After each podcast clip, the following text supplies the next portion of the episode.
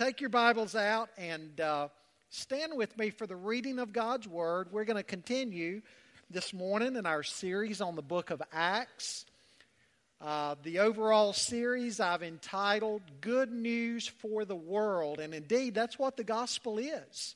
The gospel is good news for the world. And uh, this morning, we're looking at the topic obeying, praying, and waiting obeying, waiting, and praying. Uh, beginning in verse 12 of Acts chapter 1. Uh, Luke writes Then they returned to Jerusalem from the mount called Olivet, which is near Jerusalem, a Sabbath day's journey away. And when they had entered, they went up to the upper room where they were staying.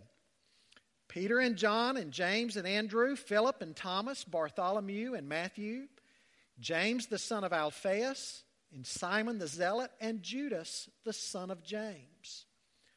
All these with one accord were devoting themselves to prayer together with the women and Mary, the mother of Jesus, and his brothers. In those days, Peter stood up among the brothers. The company of persons was in all about 120. And said, Brothers, the scripture had to be fulfilled which the Holy Spirit spoke beforehand by the mouth of David concerning Judas, who became a guide to those who arrested Jesus. For he was numbered among us and was allotted his share in this ministry.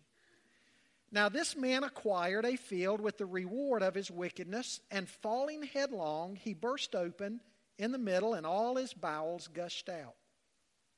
And it became known to all the inhabitants of Jerusalem, so that the field was called in their own language Akeldama, that is, the field of blood. For it is written in the book of Psalms, May his camp become desolate, and let there be no one to dwell in it, and let another take his office. So, one of the men who have accompanied us during all the time that the Lord Jesus went in and out among us, beginning from the baptism of John unto the day when he was taken up from us, one of these men must become with us a witness to his resurrection. And they put forward two Joseph, called Barsabas, who was also called Justus, and Matthias. And they prayed and said, You, Lord, who know the hearts of all, show which one of these, which one of these two you have chosen to take the place in this ministry and apostleship from which Judas turned aside to go to his own place.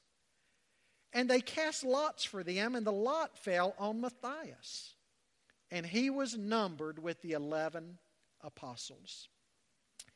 God, we're so grateful that we find in your word the witness of the birth of the church and how the apostles began spreading out and taking the good news to all who were around them. Lord, what a testimony, what a witness they are to us about what we are to give our lives to. Lord, we know there's no greater business than being about the Lord's business. There's no greater message than the message of the gospel of the death, the burial, and the resurrection of Jesus Christ our Lord, and that through faith in His name and repentance of sins, we can be born again. We can be reconciled with you and have a home in heaven with you for all of eternity. God, I pray that you would strengthen the church of today. Lord, help us to get back to the main thing. Lord, we thank you today for those men and women that we celebrate this weekend who have given their lives for their country and made their lives serve as an example to us that as we serve in your army, that we are to even lay down our lives if necessary. God, this morning I pray that you would give us hungry hearts to hear your word, that your spirit would be at work to, to convict our hearts, to change us where change needs to be made, to encourage us where we need encouragement. And Lord, we pray that through the preaching of your word, you would be pleased to open someone's heart to faith in Christ. We pray in Jesus' name. Amen. I want you to go back in your minds with me for just a moment to the Old Testament illustration of this young man by the name of Daniel.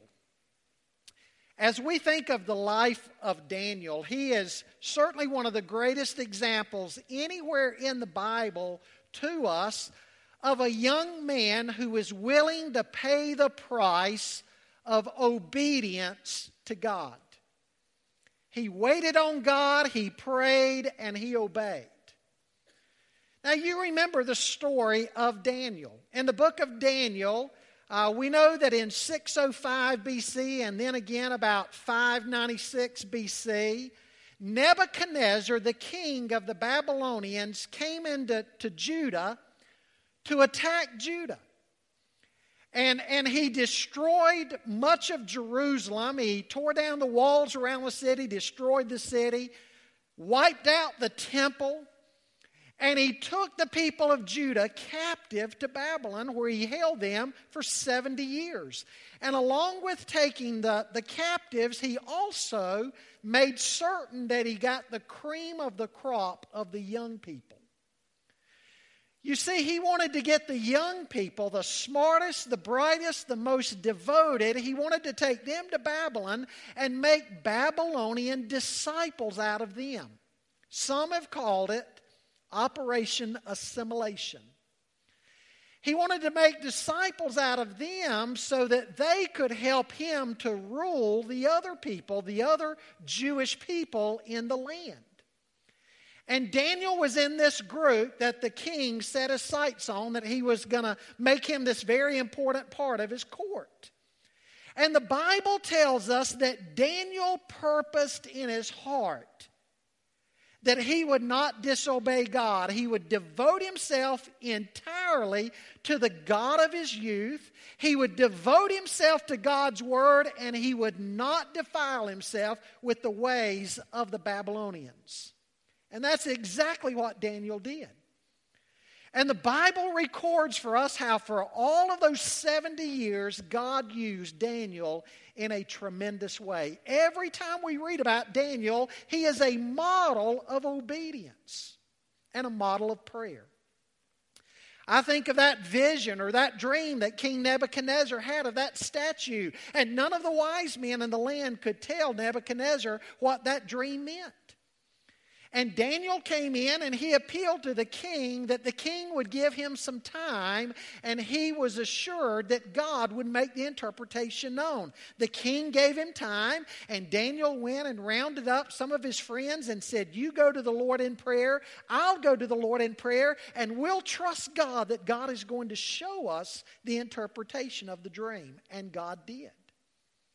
On another occasion, the new king had passed an edict that nobody could pray to their God. If anybody was going to pray, it had to be to the king alone. And the Bible tells us that Daniel did what Daniel always did. He went up to his room, he opened his windows toward Jerusalem, and he fell on his face before God and he prayed to God. Now, we know what happened as a result of that. He got thrown into the lion's den, but again, he did not bend the knee to the king. He stayed faithful to God, obedient to God, and God delivered him. Great example of obedience, waiting on God, and praying. Now, folks, as we turn to Acts chapter 1 this morning, that's exactly what we see the early disciples doing in Acts chapter 1. They are waiting, they are obeying God in what they know to do, and they are committing their way to prayer. Now, Pentecost would happen 10 days after the ascension of Jesus Christ to the right hand of the Father. Jesus told them to wait in Jerusalem until the Holy Spirit came upon them and baptized them and, and filled them. And when the Holy Spirit did that, they would be empowered to go out into the world and be witnesses. You'll recall they wanted to get caught up. They wanted to get sidetracked and distracted in talking about end time events. And Jesus said, Don't worry about that. All of those matters are in God's hands. What you need to concern yourself with is waiting on the Holy Spirit. And then when He comes on you, you go out to the world and be a witness of the saving grace of the Lord. It was a very straightforward commission, a very clear commission. There was to be no misunderstanding of what the Lord wanted his disciples to be about. Now, as we saw the last time we were in Acts a few weeks ago, they were to be focused and filled, and the whole time that they were focused on their task and filled with the Holy Spirit, they could rest assured that Jesus who ascended back to the Father would be at the right hand of the Father, and he would be interceding for them, and he would be their advocate. And so they could know that as they were about God's business, God was with them. They watched Jesus be lifted up into the clouds. He disappeared from their sight.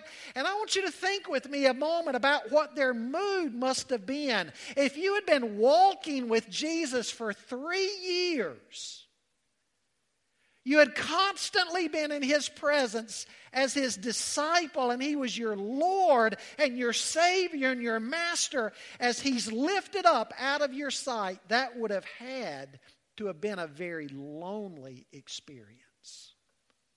Lots of questions must have filled their minds. But in our text today, we see what they did. They obeyed, they waited, and they prayed until God gave them further instructions. They were about to have a fresh encounter with God, but before they could have a fresh encounter with God, their own hearts needed to be prepared. Now, what we see in our text today is that before we go out to men, we need to first go in unto God. We need to do business with God before we can carry the business of God out to men. Amen? Now, let's see how that develops in the text here. First of all, I want you to notice with me that they were obedient. Look again at verse 12. It says, Then they returned to Jerusalem from the mount called Olivet, which is near Jerusalem, near Jerusalem, a Sabbath day's journey away. Now, folks, what had Jesus told them to do? Jesus had told them to wait in Jerusalem. I want you to keep something in mind with me this morning. These men, for the most part, were Galileans. Now, on top of that, on top of being Galileans, they had just watched their Lord be rejected, be put on trial, and rejected and crucified in Jerusalem. Now, what would have been the natural inclination of their heart? The natural inclination of their heart, I'm sure, was to take themselves off of the radar, so to speak, to get out of town and go back to Galilee. That's what you would have expected them to do. But they didn't.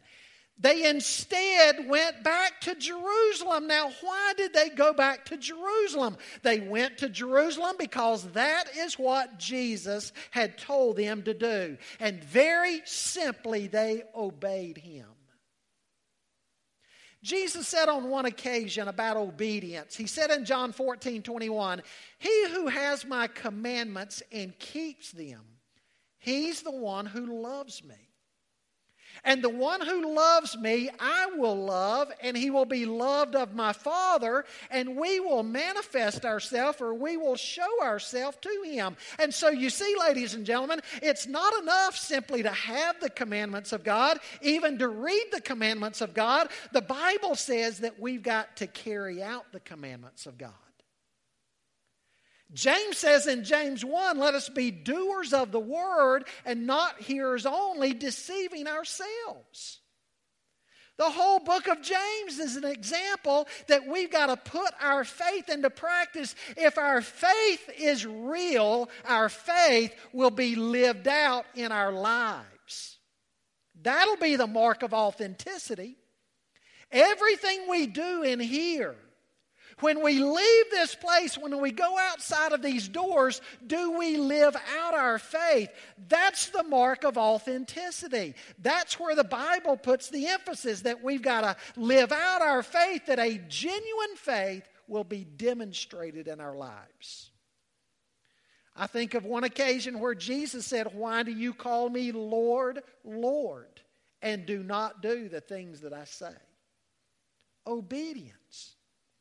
Obedience is a necessary component of the Christian life.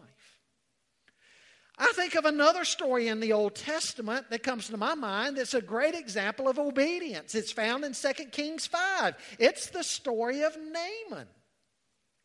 Now, you remember the story of Naaman. Naaman's a very important man. He's the commander of the army of the Syrians. The Syrians were the neighbors uh, to the Israelites, and they were a thorn in the side uh, to Israel. And, and the, the king there, the king in Syria, had a commander, a commander of his army by the name of Naaman. Uh, and you'll remember, Naaman was a very influential man. Uh, through Naaman, the Lord had given the Syrians many victories in battle, but there was a dark cloud hanging over Naaman's life. You remember what that dark cloud was? It was leprosy. Leprosy. Leprosy was a dreaded, incurable skin disease. In the worst cases, the nose would literally just rot off. The flesh would rot off the face. The fingers and the thumbs would just rot off and, and fall off. Uh, lepers were constantly hurting themselves because all the nerve endings would die. It was a death sentence. And it was a very lonely existence because if you were a leper, you were not supposed to mix with society. You were supposed to go outside of the city, at least if you lived in Israel, and live among a leper colony. And, and anytime anybody came near, you were to cry out, unclean, unclean. And so it was a miserable existence, it was a death sentence. And Naaman they had a little servant girl from Israel, and she told Naaman's wife, she said, My master needs to go down to Israel because there is a prophet in Israel, and if he would visit that prophet, I'm convinced he could be healed of his leprosy. And so the king of Syria sent Naaman to Elisha's house. And when, Eli- uh, when Naaman got to Elisha's house, it was a very disappointing experience for Naaman, at least initially. You see, Elisha didn't even come out to meet him. He sent one of his messengers, he sent one of his servants out, and, and, that messenger said, Elisha says for you to go and dip seven times in the Jordan River. Now, the Bible tells us Naaman's response. He was infuriated. He said, I thought the prophet was going to come out and he was going to go through some religious exercise and he was going to wave his hands and his arms and do this or that. If, I, if all I need is a bath, I can take a better bath back home. And he turned away enraged. And, and Naaman's fellow officers, his fellow men, they said, they said, Sir, what the prophet has told you to do is a simple thing. It's not complicated. What have you got to lose? Just go and dip in the Jordan River. And so he did. He dipped four times, five times, six times, no cleansing. But on that seventh time, what happened? He was cured of his leprosy, just like the Lord had said through Elisha. You see, Elisha was the Lord's messenger. And when Naaman obeyed God's word through the prophet, we're told that Naaman was cleansed. He was healed. And Naaman ended up saying, Now I know that there is no other God other than the God of Israel. He obeyed God and he got the victory. I want to ask you a question this morning Have you obeyed God?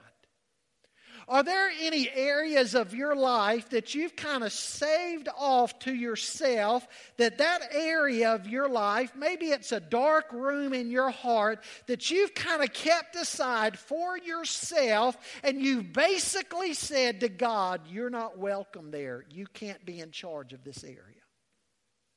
Or maybe it's some call or commission God's placed on your life. And to date, You've not dealt with that. You've not obeyed God. I could be talking to some, some young men and women here, or middle aged men and women that you know years ago God called you to a life of missions, or God called you to ministry. And you had other plans for your life, and you've lived all these years in disobedience to God. And every now and then you're reminded, something happens, and you're reminded of that call of God upon your life, and you start thinking about that, and you know that you have not obeyed God. Maybe there's somebody God's called you to speak to, to be a witness to. You've not done it. Something He's wanted you to do in the church, and you've not done it. Folks, I'm telling you, there will not be victory in our lives until we obey God. After all, why in the world will God trust us with anything if we won't obey Him? We don't stop the purposes of God. God moves on with somebody else who will listen, somebody else who will obey Him, and we miss the blessing. Are you missing any blessings in your life because you've not been obedient to God? The early church, the early disciples here, they were obedient against all natural inclinations, they went back to Jerusalem and they did exactly what Jesus had commanded them to do. They were obedient. Second thing that I want you to notice about them in verses 13 and 14, they were waiting and praying. Verse 13 says, And when they had entered, they went up to the upper room where they were staying Peter and John, and James and Andrew, Philip and Thomas, Bartholomew and Matthew, James the son of Alphaeus, and Simon the Zealot, and Judas the son of James. All these with one accord were devoting themselves to prayer together with the women and Mary, the mother of Jesus, and his brothers. Now, folks, this is one aspect of the Christian life that might be the most difficult thing to do, and that's to wait. And yet, what does the Bible say in Isaiah 40 31?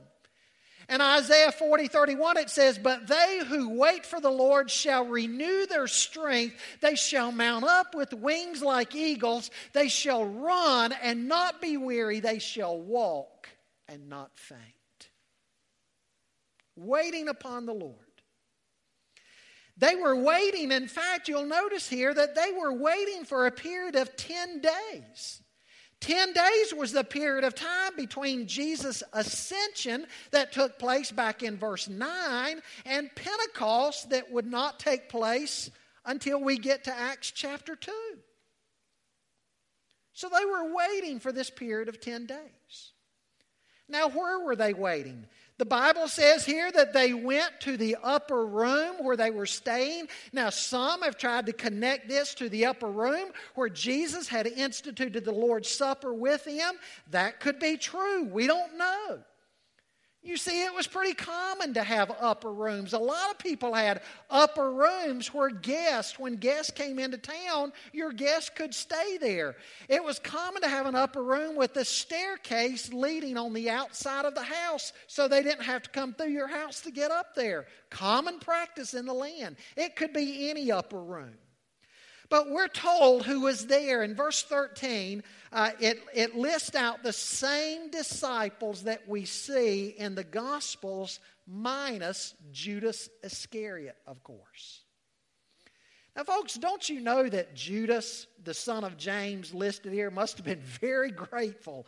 Every time the biblical writers listed his name, they point out that he was Judas, the son of James, Judas, not Iscariot. He must have been pretty happy they made that distinction. Now, the only other difference in this listing of apostles that we see here is that the names of Peter, James, and John get moved to the front of the list. Now, that's appropriate because you see it's, it's going to be those men that figure in most in the narrative in the book of Acts. Now, what were they doing as they were waiting there in the upper room? Well, the Bible says with one accord they were praying. And then as we read on in this passage, we know that they were also giving themselves to a study of God's Word. And so they were waiting, they were praying, and they were turning their attention to God's Word. Now, let me say something about this. Pentecost was about to happen. Pentecost was going to be this one time event. Now, it's an annual festival that they had, but what happened on this particular Pentecost that we're going to come across in Acts 2, that was a one time event when the Spirit came and fell on the disciples. When the, when the Spirit came upon all believers, you know, in the Old Testament, the Spirit would come on somebody every now and then when He had assigned somebody to a task. But in the New Testament, in the New Covenant, the Holy Spirit was going to fall on all believers. That happens in Acts chapter 2. You could argue that what happened in Acts chapter 10 in the household of Cornelius was the Gentile Pentecost. Acts 10 is the equivalent for the Gentiles of what happens for the Jews in Acts chapter 2. And I think you would have a good point in saying that. But nonetheless, Pentecost, as it happened here, was a one time event. But though it was a one time event, it continues to communicate some powerful principles to us today. The question is could you even get the modern day church fellowshipping together and waiting and praying and studying the scripture for a period of 10 days. I've got my doubts that we would even do that. Folks, it's interesting when you look at the history of major movements of God and revivals and periods of renewal and restoration. One of the characteristics of all of these times is that the people of God were not in a hurry with the things of God. They were not in a hurry. Everything else in life took a back seat. All of the great awakenings and revivals in history took place as God's people waited upon the Lord for weeks and weeks, sometimes even months. There would be periods of protracted uh, prayer, reading and preaching of the Word of God. These were things that were common. They'd meet together and sometimes for hours. They just open up the Bible and read chapter after chapter after chapter, book after book, and the people of God would gather to hear the word of the Lord, and they would have extended times of prayer, seeking the Lord and calling upon the name of the Lord. And then there would be sermons, sometimes long sermons. But you know, today we're in such a hurry, aren't we? Now, folks, say what you want about this, but I seriously doubt that the modern church will ever experience times of refreshing until we get back to periods of waiting before the Lord, whether in your personal life, whether corporately as a body of believers, it's simply not going to happen without that element. It's interesting to see some of Christian history in more modern times. Go back to the Protestant Reformation, for instance, back in the 16th century. When that Reformation happened, what went with it? Now, all some of you are going to hear for the next five minutes is T I M E. That's all you're going to hear. And you're going to miss the main point that I'm making. But I think of some of the reformers and then the Puritans. There was no hurry when they came to the house of God to do business with God. No hurry. In fact, when the church met together, many of the pulpits in Europe at that time had little metal rings on them. Does anybody know what those metal rings were? Hourglass holders. Hourglass holders. And the congregations would allow the pastors two, maybe three turns of the hourglass. There were extended times of prayer, extended times of reading the Word of God sermons sometimes that would last three or four hours. And then you come down to Baptist history, early Baptist history. And the congregations expected their ministers on a Sunday morning to bring to them two one hour, usually around one hour, two one hour expositions of the Word of God. But again, the point I'm making, there was no hurry. The people of God met together and they sought the face of God and they put everything else aside and they had the mentality the most important thing that I can do on the Lord's day is seek the face of the Lord. That was their priority. Remember, it wasn't the Lord's hour or the Lord's minute, it was the Lord's day. And then you come into the late 19th century and then the 20th century and early to midway through the 20th century, what happened? Liberalism crept into our schools, then crept into our churches and pulpits in Europe and America, and confidence was lost in the Word of God. And along with confidence being lost in the Word of God, confidence was lost in prayer. A lot of lay people didn't realize what was happening, it wasn't announced. Nobody got up and said that there was no longer any confidence in the Bible, but that's what had happened. And the times of reading the Word of God and the times of prayer and preaching got shrunk down. You get into the 1940s and 50s and right on through the 70s, and the sermon was reduced to maybe 10 or 15 minutes, and all kinds of other things instead of prayer and preaching, were put into the service. Prayer and preaching squeezed out. Church services shorter and shorter.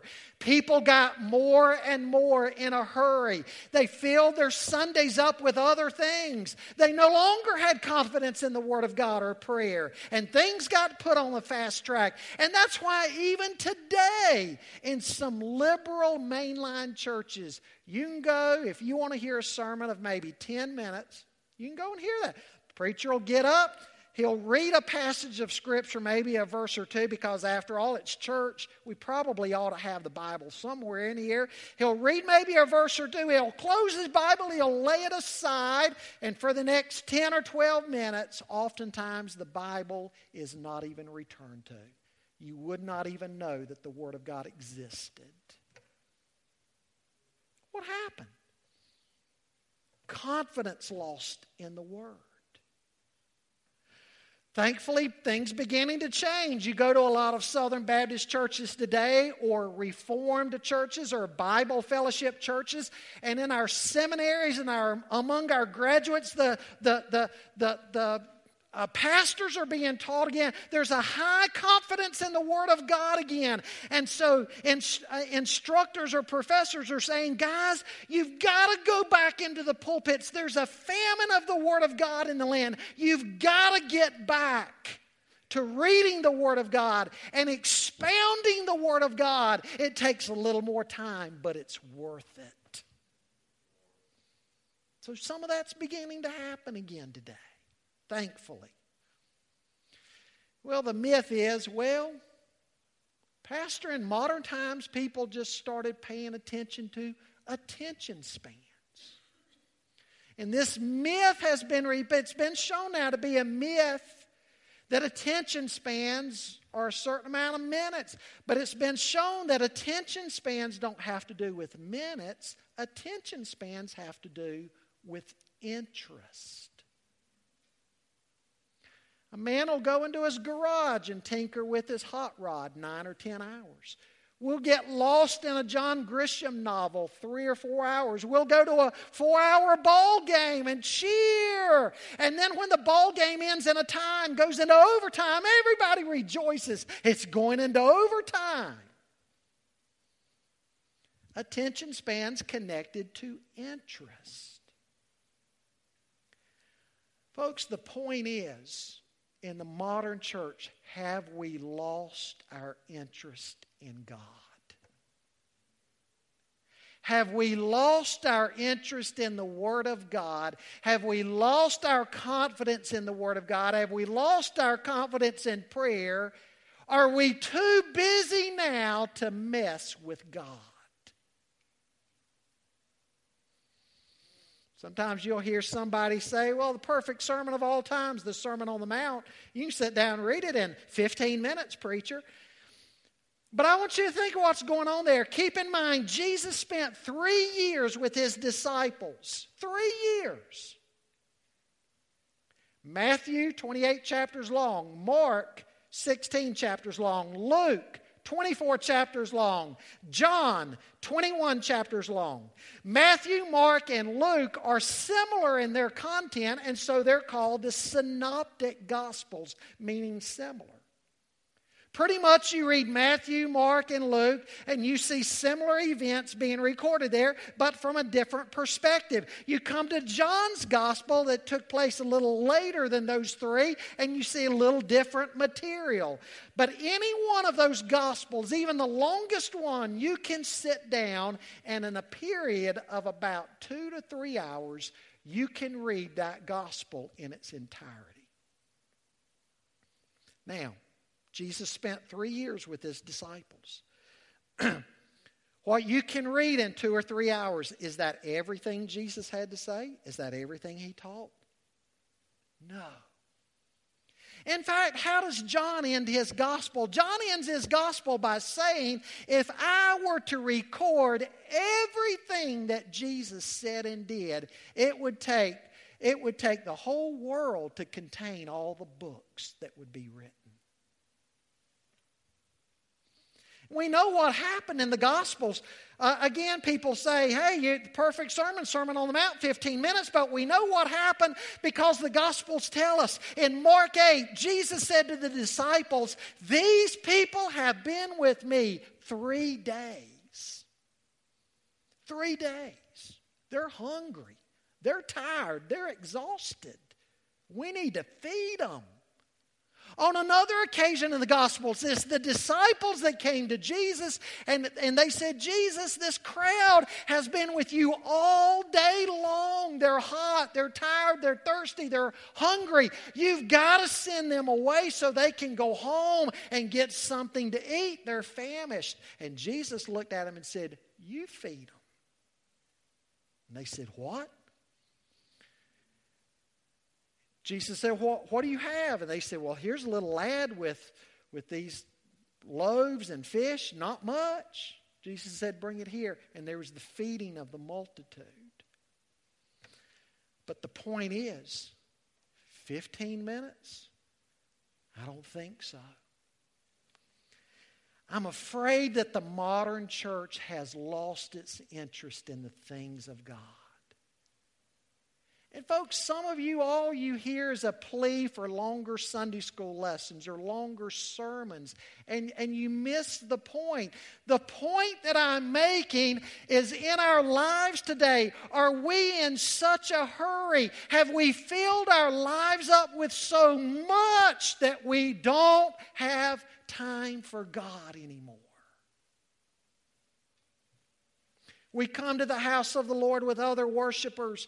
We've got one foot in the door and one foot out the door. We won't microwave everything. And what you see as you read the scripture, even in the Old Testament, and you look at you look at church history and what has happened when these major moves of God have taken place, and you see that God doesn't work that way. God doesn't work on microwave or drive through schedules. Some people say, well, we've just got too many other things we want to do today, but evaluate those other things. Evaluate the eternal value in them. We've gotten to where in society today, even Sunday, the Lord's Day, is filled up with all kinds of other things sporting events and races and movies and, and hobbies and work, etc., etc. And we've gone from God saying, one day belongs to me, to where we say, God, I might occasionally give you one hour. And then we stand back and we wonder as we read church history about the great revivals and awakenings, and we ask, why don't we see things like that happening today? Has God died? Did God die? Nobody told us. Is God asleep? And we never seem to look in the mirror and say, no. It's that we've gotten into too big of a hurry to even mess with God anymore. We've settled for the busyness of life and the mundane things of life that we want to do, and we've essentially said, God, I don't have time for you anymore. We would never say that with our lips, but it's what we're doing with our lifestyle. We leave home every day, we forget about our devotion time. If we have a devotion time, we use some of these little 60 or 90 second little devotion books. That's all I got time for. In our private lives, in our churches, the Word of God and prayer and waiting on God gets squeezed out more and more and more. You look at each of our lives from the time we get up to the time we go to bed, and where is God in your life and where is God in my life? Do we take time to sit before the Lord, maybe for hours? You say, Pastor, you're crazy. Maybe hours with the open Bible, a pen in hand, and we just sit before the Lord and we seek God and we want Him to speak to us. Do we model our day? Mark 1 35 says Jesus would get up while it was still dark. He would go out to a lonely place and he would pray. Here's the Son of God seeking the face of God early, trying to commune with God. And so oftentimes, what'll I do? I'll get busy about whatever I'm doing and might go through the course of the day and never have even cracked the Word of God open. Too big of a hurry. Too big of a hurry. We don't wait on God. We ignore Him. And the result is that we live our lives and our hearts and minds and churches in a spiritual wasteland, a spiritual desert. And the sad thing is, we've grown to prefer it that way. Folks, do you realize there has not been any type of great awakening or revival since the 19th century? Since the 19th century.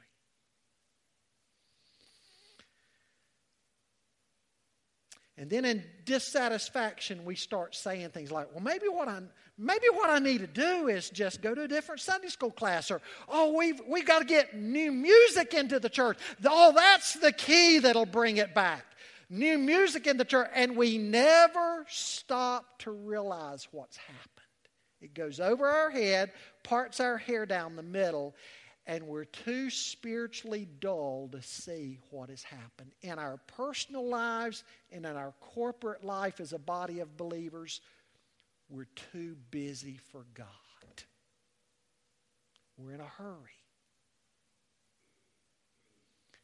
How long has it been?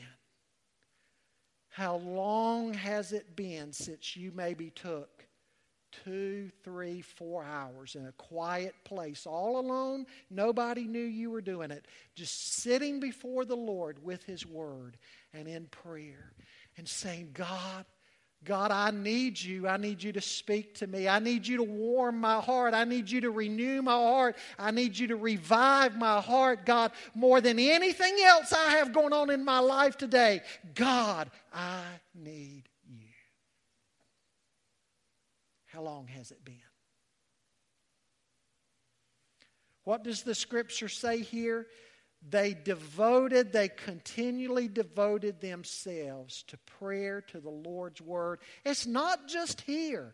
As we read on in the book of Acts, we're going to see that was the characteristic as they met. As they met together, they waited before God and they sought the face of God and they read the Word of God. They, they preached the Word of God. They fellowshiped together and they waited on God until God moved and God spoke. It was the practice of the early church. They waited and they prayed. They obeyed, they waited, and they prayed. Last thing I want you to see with me this morning is they were convictional. They were convictional. Look at verse 15. It says, In those days, Peter stood up among the brothers. The company of persons was in all about 120 and said, Brothers, the scripture had to be fulfilled. Look at what Peter says here. The scripture had to be fulfilled. Folks, you remember what Jesus said about this in the Gospels? Jesus said, Heaven and earth will pass away, but not one jot, not one tittle of my word will pass away. The scripture had to be fulfilled. What Peter does is connect what Judas had done in betraying the Lord. Peter connects what Judas did with the Word of God. Remember, Jesus had said to his disciples, I chose you, and yet one of you is a devil. So, folks, this didn't take God by surprise. In the sovereignty of God, God chose a disciple who would be instrumental in Jesus' betrayal and crucifixion. Now, just because God ordained it, it didn't mean that Judas was off the hook.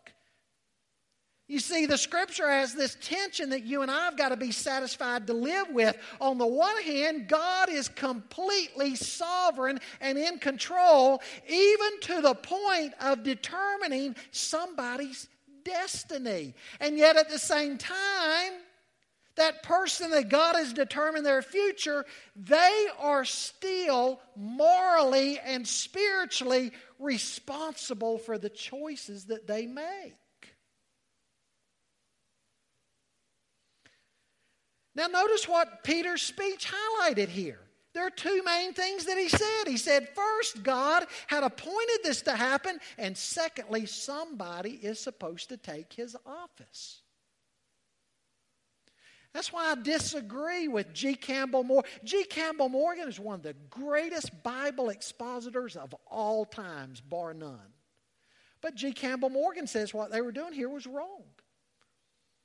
They were supposed to wait all the way to chapter 9 of the book of Acts when God called Saul, turn him into the Apostle Paul. God was going to round out the 12 with Paul. Here they're getting ahead of God and they're putting man's choice in. But, folks, as you read this passage right here, that's not what Luke is communicating. You get the impression from reading this passage here Luke recording Peter getting up, what they were doing right here was exactly what God had said in the Word of God needed to happen. Peter gets up and he quotes from Psalm 69 and Psalm 109. And that's why they do what they're about to do here. And also, don't get hung up on the differences between Luke's account and Matthew's account. Luke says here that Judas bought the field, he fell headlong and he burst open. Matthew says that when Judas threw the 30 pieces of silver uh, back at the religious leaders, they are the ones who bought the field, and then Judas went out and hanged himself. Two different witnesses are recording the same event from different perspectives. You see, even if the leaders purchased the field, they did so with the money they'd paid Judas, and so it would have been the, considered the same as had Judas bought the field himself. And it's believed that Judas hanged himself, and in the hot sun, the, the dead corpse swelled up, and over a period of hours or days, the branch broke or the rope broke. He he, he hit the ground. When he did so, his body burst open. And so, which happened? Did he hang himself or did his body burst open? Both happened. Both. Folks, the beauty of the Word of God showing its accuracy is that two different witnesses record the very same event from a slightly different perspective. And that's always been shown to be a mark of authenticity among witnesses.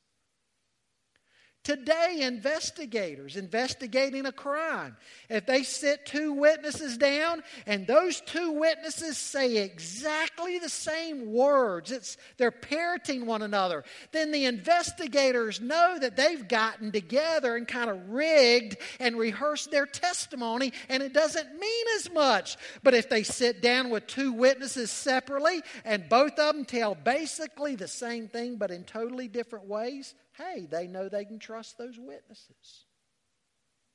That's why young people today got it all messed up. Siblings got it all messed up. They sit down, they rehearse together what they're going to tell their parents to get away with something.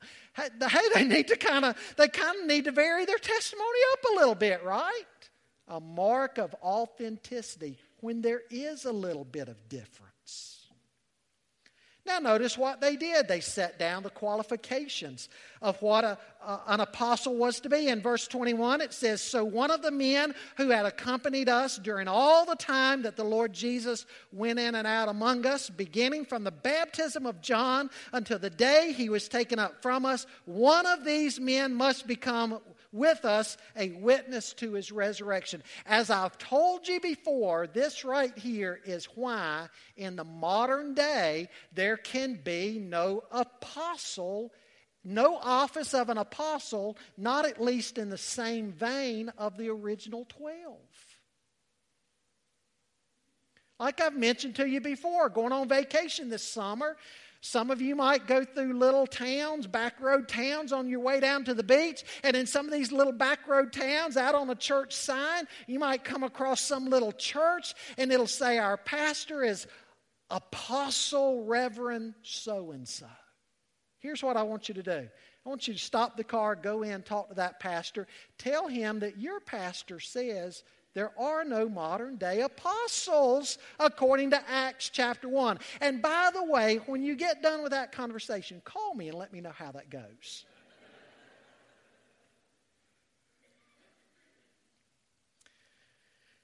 They came up with only two people that could qualify two men. Two men.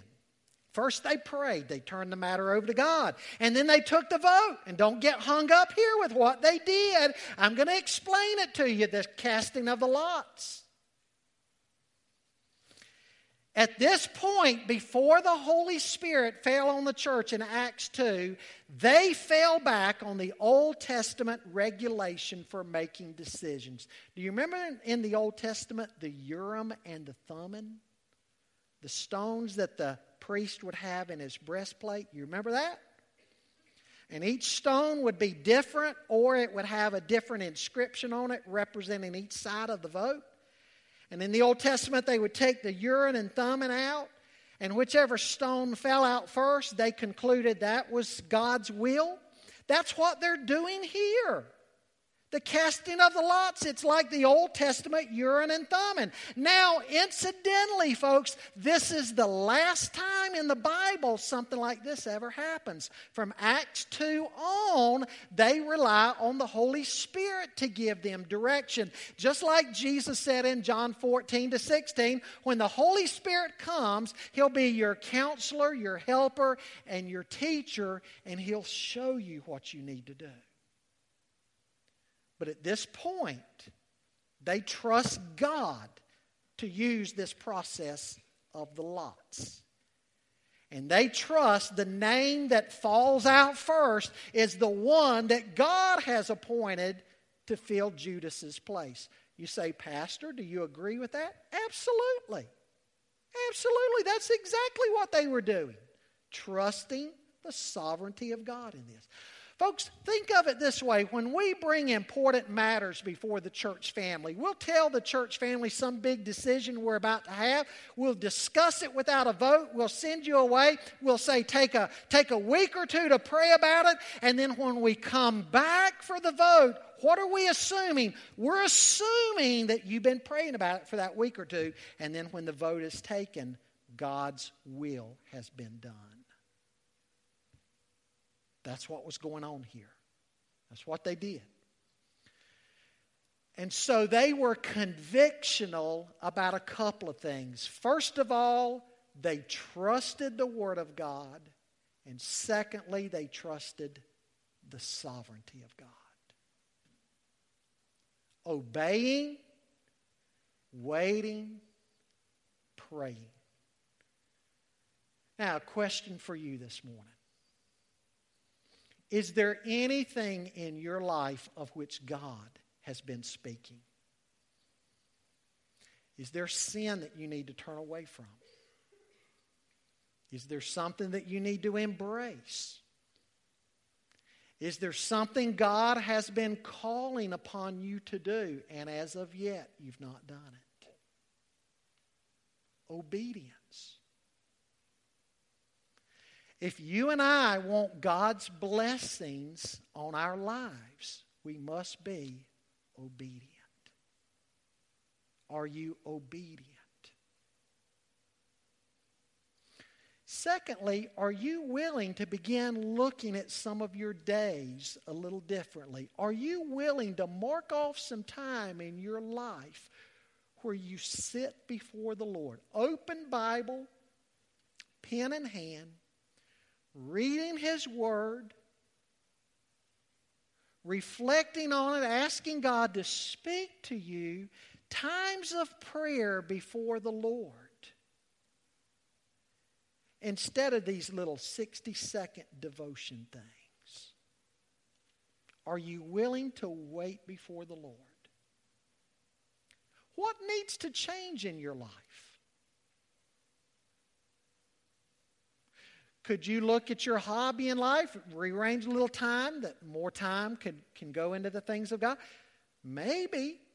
Let's say you watch four or five hours of television a day and say, I don't have time. Yeah, you do. Just cut off that TV one of those hours. Stay up late. Get up earlier. In the course of your day, do something where you get before God as a way of life don't be in such a hurry with God.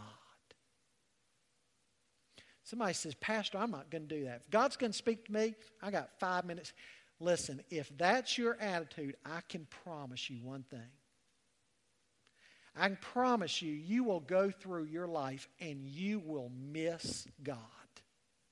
If you are not willing to sit before the Lord and pray and wait and study His Word, you will go through your life and you will miss God. Is it worth it? I don't think so. Don't be in such a hurry with God or the things of God.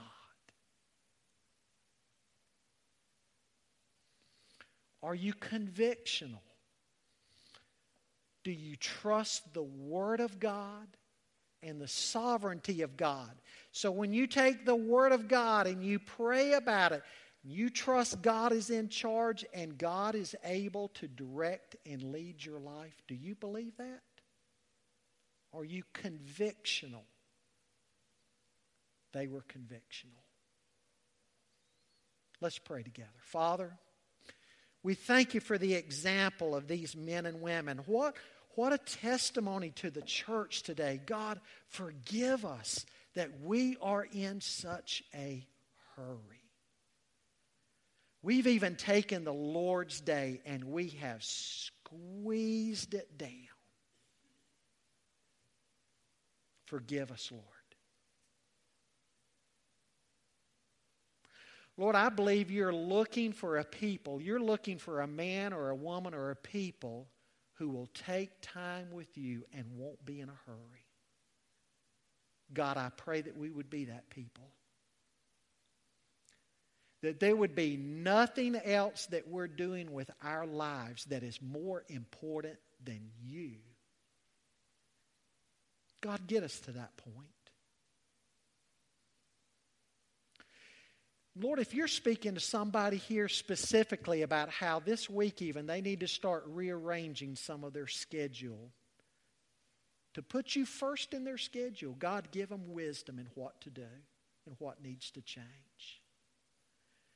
Lord, perhaps you're dealing with somebody else about an issue of obedience that they've been struggling and fighting you over. God, I pray that you'd bring them to a point of surrender. For that one, perhaps, that's been putting off getting their heart right with you. Lord, I pray your Holy Spirit would work on them. We pray all this in Jesus' name. Amen.